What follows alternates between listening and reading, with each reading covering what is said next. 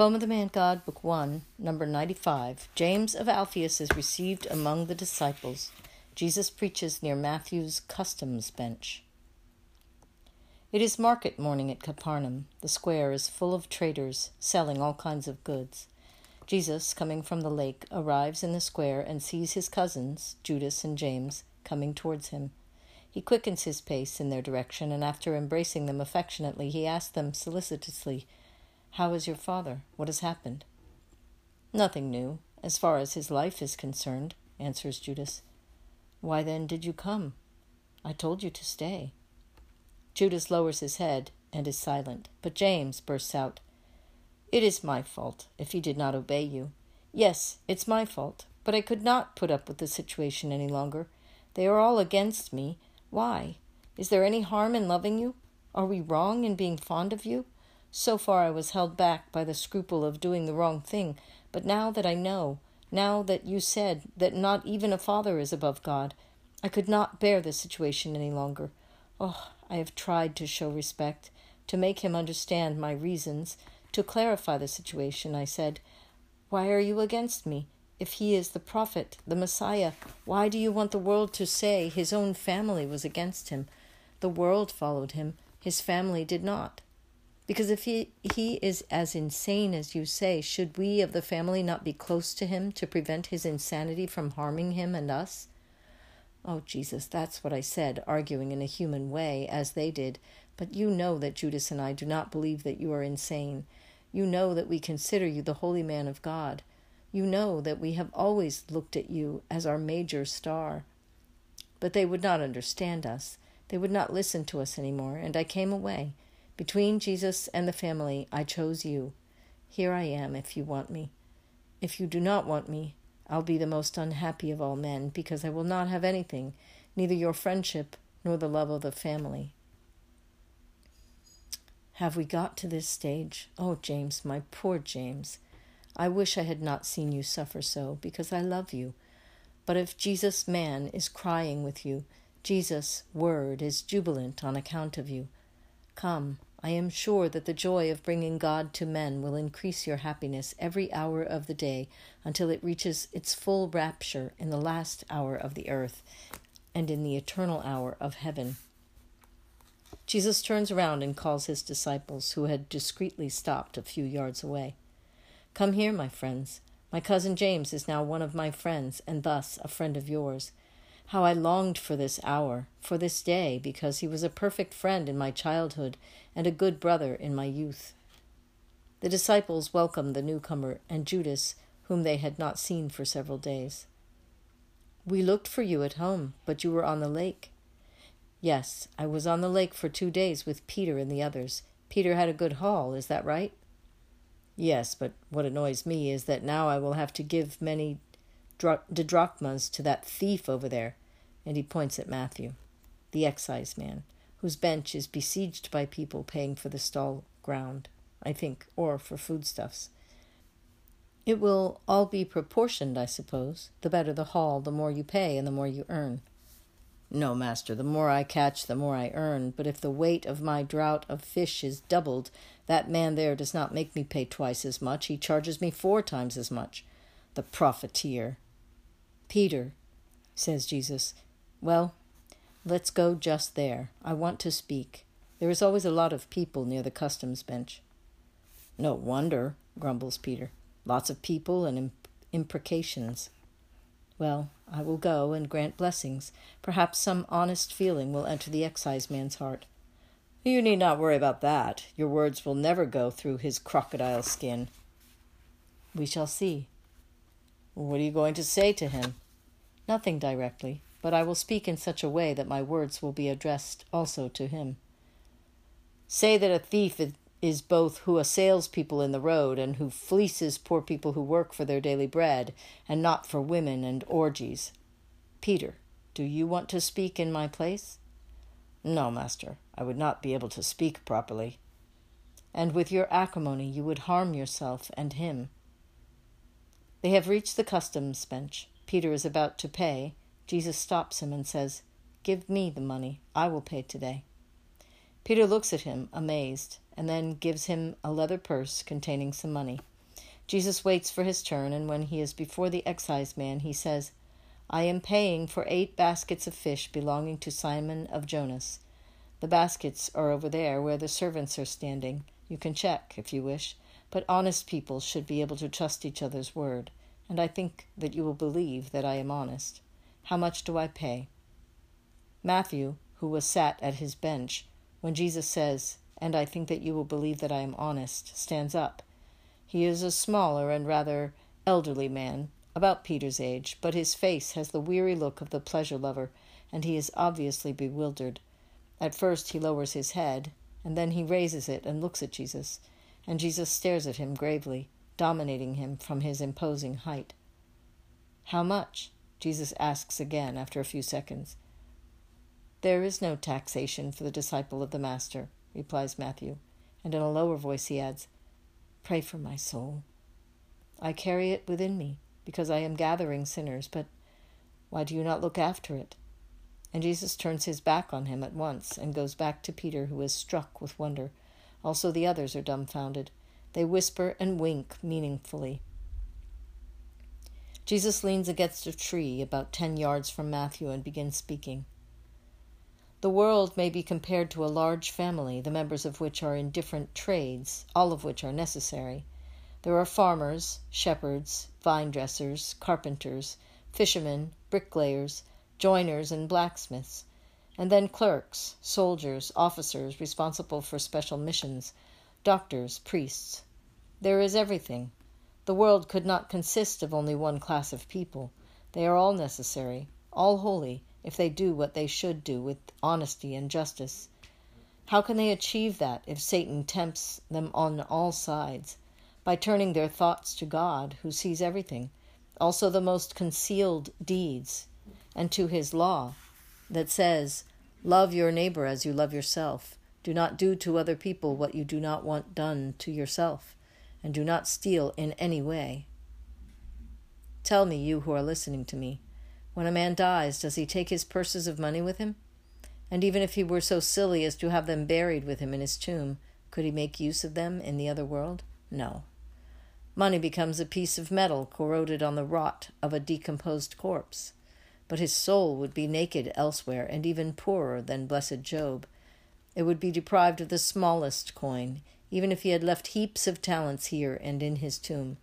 Nay, listen, listen. I solemnly tell you that it is difficult to gain heaven with riches. On the contrary, heaven is generally lost because of riches. Also, if they are obtained honestly or by inheritance, because only few rich people know how to make use of their wealth honestly. What is necessary, then, to gain paradise and rest on the Father's bosom? It is necessary not to be greedy for wealth, that is, not to be eager by wanting wealth at all costs, even by going against honesty and love not to be eager to such an extent as to love the wealth one possesses more than heaven and one's neighbor, refusing to assist a needy neighbor, not to be greedy for what wealth can offer, that is, women, pleasures, a bountiful table, magnificent garments, which are an insult to those who are cold and hungry. There is a currency that can change the unjust money of the world into a currency having legal tender in the kingdom of heaven and that is the holy wisdom in turning into eternal riches the human riches which are often unjust or the cause of injustice. That is, you must earn honestly, give back what you obtained unfairly, make use of the riches with parsimony and detachment, learning how to become detached from them, because sooner or later they will leave us, whereas good deeds will never leave us. You must consider that. We would all like to be called just, and to be considered as such, and to be rewarded by God for being just. But how can God reward who is just only by name, but in fact is not so? How can he say, I forgive you, when repentance is expressed only by word of mouth and is not supported by a real change of the spirit? There is no real repentance as long as the lust for the thing for which we sinned will last. But when a man humbles himself, when he severs all links with evil passions, such as women or gold, and says, For your sake, O Lord, I will have no more of this. He is really repentant, and God receives him, saying, Come, you are as dear to me as an innocent child and a hero. Jesus has finished. He goes away without even turning towards Matthew, who had come near the ring of listeners after the very first words. When they are near Peter's house, his wife runs to meet her husband and says something to him. Peter beckons Jesus to go near him. The mother of James and Judas is here. She wants to speak to you, but does not want to be seen. What shall we do? Thus, I will go into the house as if I wanted to rest, and you will all go and give alms to the poor. Take also the money that was not wanted for the taxation. Go. Jesus waves them all farewell, while Peter harangues them, persuading them to go with him. Where is the mother woman? Jesus asks Peter's wife. On the terrace, master. It is still in the shade and is cool. You may go up, and there is more privacy than in the house. Jesus climbs up the tiny staircase. In a corner under the thick vine pergola, there is Mary of Alphaeus, sitting on a little bench against the parapet, dressed completely in black, with her veil pulled over her face. She is weeping silently. Jesus calls her, Mary, my dear aunt. She lifts her poor, sorrowful face and stretches out her hands. Jesus, how sad I am at heart. Jesus is near her. He makes her remain sat. He remains standing with his mantle on, one hand on his aunt's shoulder, while the other is clasped with hers. What is the matter with you? Why are you crying so much? Oh, Jesus, I came away from home saying I am going to Cana to get some eggs and wine for the invalid. Your mother was with Alpheus and is nursing him, and you know how capable she is, and I am not worried. But actually, I came here. I have been running for two nights to get here quicker. I am exhausted, but the exertion is nothing. It's the pain in my heart that hurts so much. My Alphaeus, my Alphaeus, m- my children. Why is there so much difference between those who are of the same blood, and why is such difference as hard as millstones to crush a mother's heart? Are Judas and James with you? Are they? Then you know. Oh, Jesus, why does my Alphaeus not understand? Why is he dying? Why does he want to die like that? And Simon and Joseph? Why are they against you and not with you? Do not cry, Mary. I bear them no grudge. I already told Judas. I understand, and I am sorry for them. If that is the reason why you are crying, please cry no more. Yes, that's why. Because they offend you. That's one reason. And then, then, I do not want my husband to die being hostile to you. God will not forgive him. And I, oh, I will not have him, not even in future life. Mary is really distressed. She is crying her heart out, and her tears fall on Jesus' left hand, which is still holding her own, and now and again she kisses it and lifts her poor face, tortured by pain. No, says Jesus. No, do not say that. I forgive, and if I forgive, oh, come, Jesus, come and save his soul and his body. Come. People are saying also to accuse you. They are already saying that you have taken away two sons from a dying man.